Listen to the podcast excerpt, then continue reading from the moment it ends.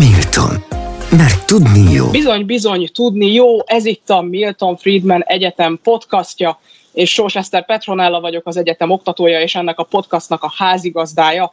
A hangom talán sokak számára ismeretlen lehet, sajnos beteg vagyok, de a lelkesedésem változatlan, úgyhogy ma is egy nagyon lelkesítő, nagyon izgalmas beszélgetéssel készültem, készültünk nektek, a vendégem Ságodi Sturm Hajnalka szervezetfejlesztő coach, aki a Shell hollandiai központjában dolgozik, és egy nagyon izgalmas könyvet írt, amelynek az a címe, hogy az én térképem.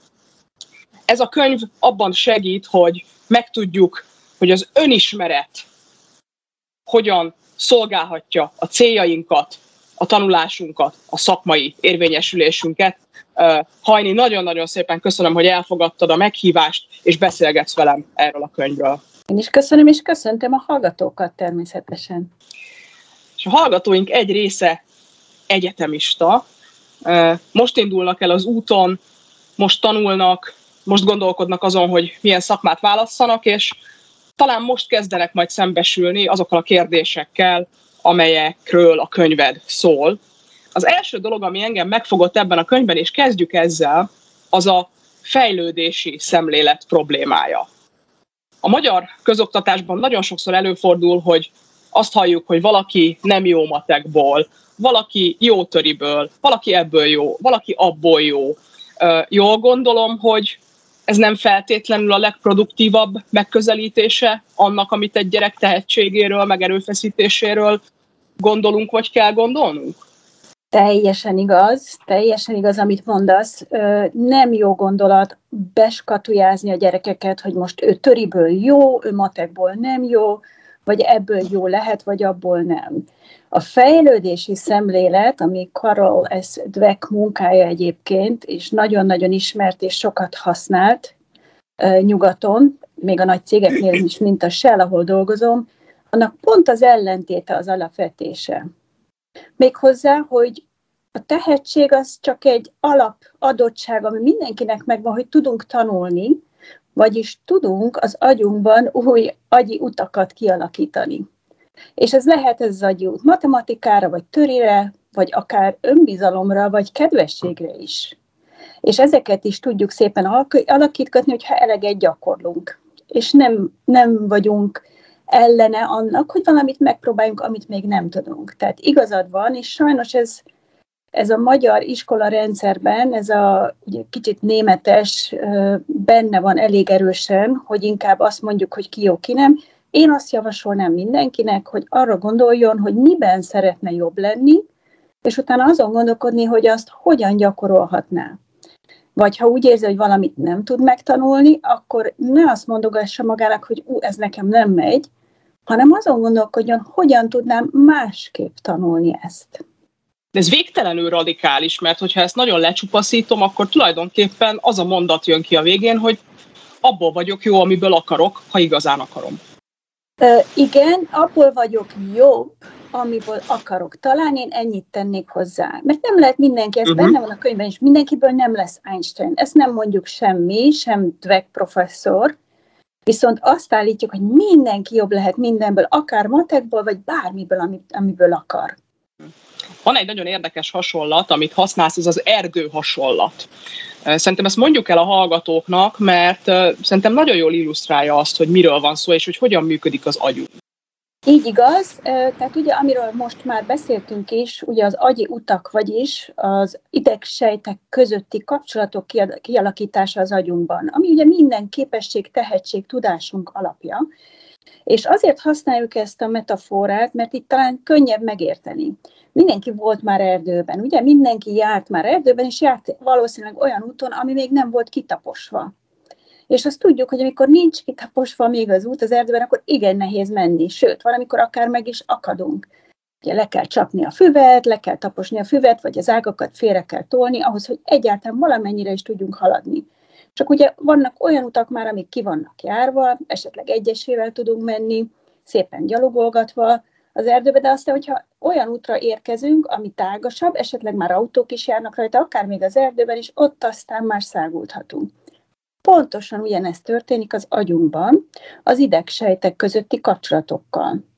Tehát amikor valamit gyakorolunk, ismételünk, pont ilyen utakat próbálunk kialakítani, és ezért is nehéz az elején valami, ami új számunkra.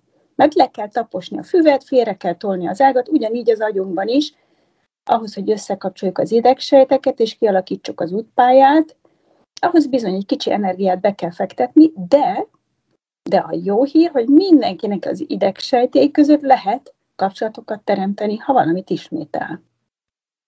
Ez főleg ö, időt jelent, tehát hogyha valami nehéz, akkor is szálljunk rá időt, vagy ö, ö, itt már azért bejön az a dolog is, amit szoktak mondani, hogy akkor tudatosan kell gyakorolni, arra fókuszálni, ami nehezebben megy, vagy tulajdonképpen tényleg teljesen mindegy, csak üljön neki az ember és gyakorolja.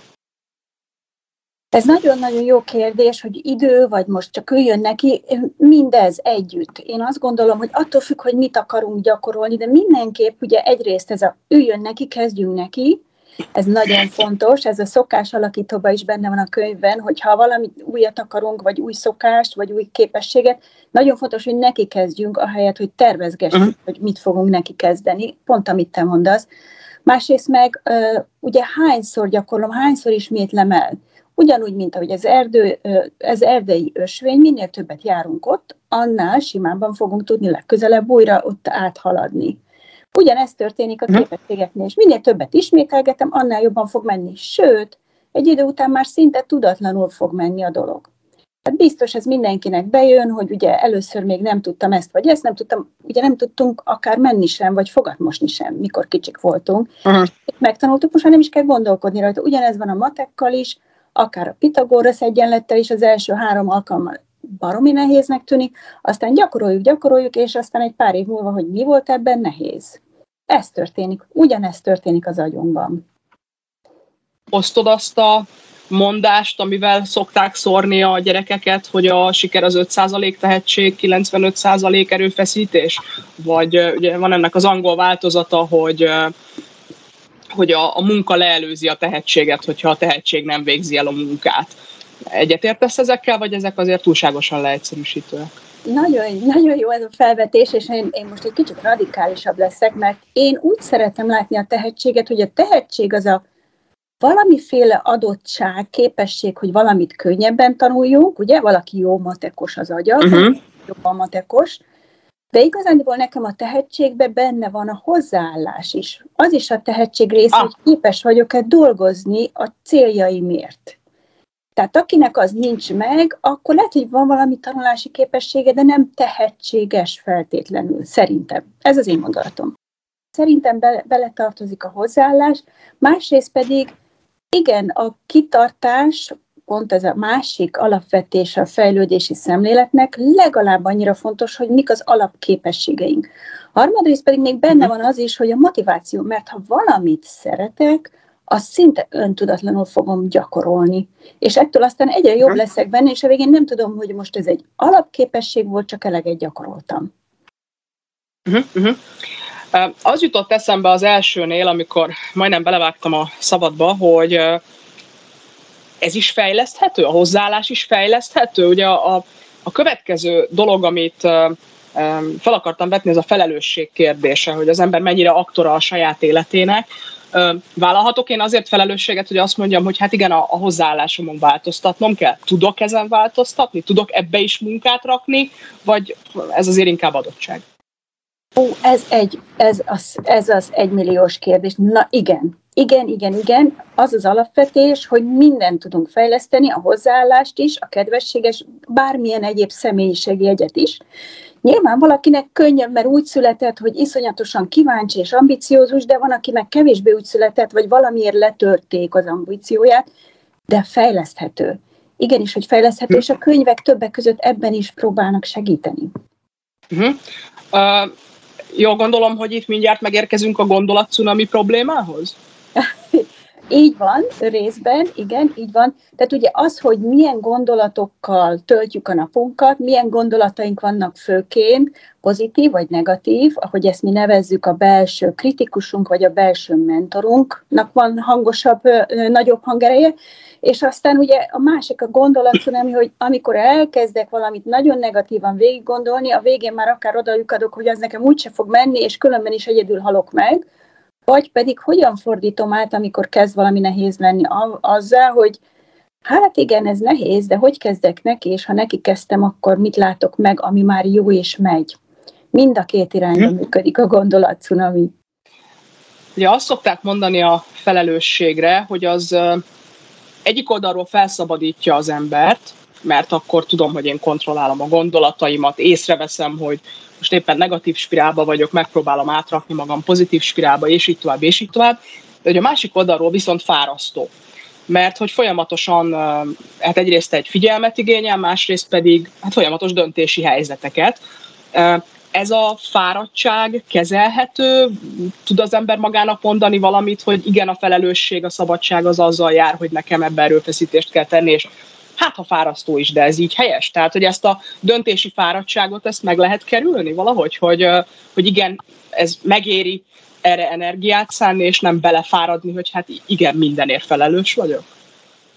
Ezek is, fú, nagyon jó kérdések, de jó lenne erről akár egy napot is tudnék beszélgetni. Ez a felelősség egyébként az egyik veszőparipám, nagyon fontos, hogy segítsünk magunknak és meg másoknak is, hogy ezt a felelősség érzetet, tehát ha belekerülök egy szituációba, arra hogyan válaszolok, az az én felelősségem, hogyan felelek, és igen, ez fárasztó lehet, néha sokkal nehezebb akár, ugye, mint, mint azt mondja, jó, hát ez a körülmények, a másik miatt van, Mit lehet tenni az, az ellen, hogy fárasztó? Egyrészt ugye beszélünk az energiagazdálkodásról is, uh-huh. aminek az egyik lényege, hogy miért, miért fontos nekem ez, hogy itt jobb eredményt érjek el.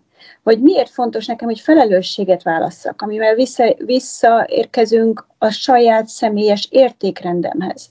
Tehát ha elég erősen végig gondoljuk ezeket, és magunkat valamiféle hát ilyen nagyon jó alapozást teszünk magunk alá, hogy tudjuk, hogy mit miért akarunk, és mit miért csinálunk, mi fontos, és mi fontosabb, mint a másik dolog, akkor ez a felelősségvállalás akkor is energiába kerül, de ezt nagyon jól lehet menedzselni. Ezt legalábbis lehet irányítani, hogy ne legyen több az energia vesztés, mint az energia nyerés, a szabadság vagy az elért eredmény általi energianyerés. Uh-huh. Vannak még egyéb tipjeid arra, hogy amikor az ember úgy érzi, hogy, hogy, hogy most lement az elem, uh-huh. és, és, és nagyjából csak mondjuk aludni lenne kedve, de vizsgai időszak van, csak meg kell tanulni azt az anyagot, vagy le kell adni egy házi feladatot. A, a pszichés munkán kívül ilyenkor gondolom nem a kávé, ami leginkább segít, legalábbis egy bizonyos mennyiség után az is leszívja az ember energiáját. Milyen trükkök vannak még? Hát igen, ez is remek kérdés. Egyébként a lányom most épp érettségi előtt áll, úgyhogy sokat beszélgetünk erről. Itt Hollandiában fog érettségizni a, a gimiben. Hát az egyik az nyilván, ugye, hogy hogyan lehet fizikailag eleget aludni például. Ugye ez az egyik hm? legnagyobb tipp amit tudnék adni, hogy eleget alszok-e ahhoz, hogy utána az agyam képes legyen működni, és ráadásul még tanulni is. Ez uh-huh. sajnos azért az egyetemistáknál ez probléma lehet, de pont az érettségi vagy egy vizsgaidőszak során sokkal fontosabb az alvás, mint máskor. A másik, hogy egészségesen étkezem el, tehát tényleg ezek az alapvető fizikai dolgok, ami persze egyértelmű, de néha elfeledkezünk róla. A másik pedig, hogy töltekezni energiával, az agyunk, agyi energiával nem csak fizikaiból lehet, hanem, amit említettél, pszichológiailag is, tehát egyrészt miért fontos ez nekem, van-e elég motivációm, tudok-e elég erőt meríteni abból, hogy ez most nem csak erről a vizsgáról szól, hanem valami sokkal nagyobb célról, és minden nap uh-huh. már öt percet ezen filozofálni, melyik nagy célomhoz segít majd ez a vizsga. Másrészt pedig a szociális kapcsolatokból jövő energia. Együtt tölteni időt uh-huh. olyan valakik szeretek, akik, akik engem energiával töltenek föl. Tehát, hogyha tanulok uh-huh. egy fél napot, utána valakivel meginni egy kávét, mert ugye a kávé is föltönt, nem, nem óránként, uh-huh. fél naponként, egy 10-15 perc egy jót beszélgetni, és utána sokkal jobban megy. Kint séta a természetben. Varázslatos eredmény. 10 perc, 15 perc, sokkal jobban megy utána a tanulás. Ezek lennének az ilyen apró, gyors kis tippjeim. Uh-huh. Hát köszönjük szépen, és szurkolunk az érettségihez. Sokszor találkozom ö, oktatóként is azzal, hogy ö, ugye a magyar oktatásban nem nagyon tanítjuk a diákokat, most a közoktatásról beszélök, tanulni.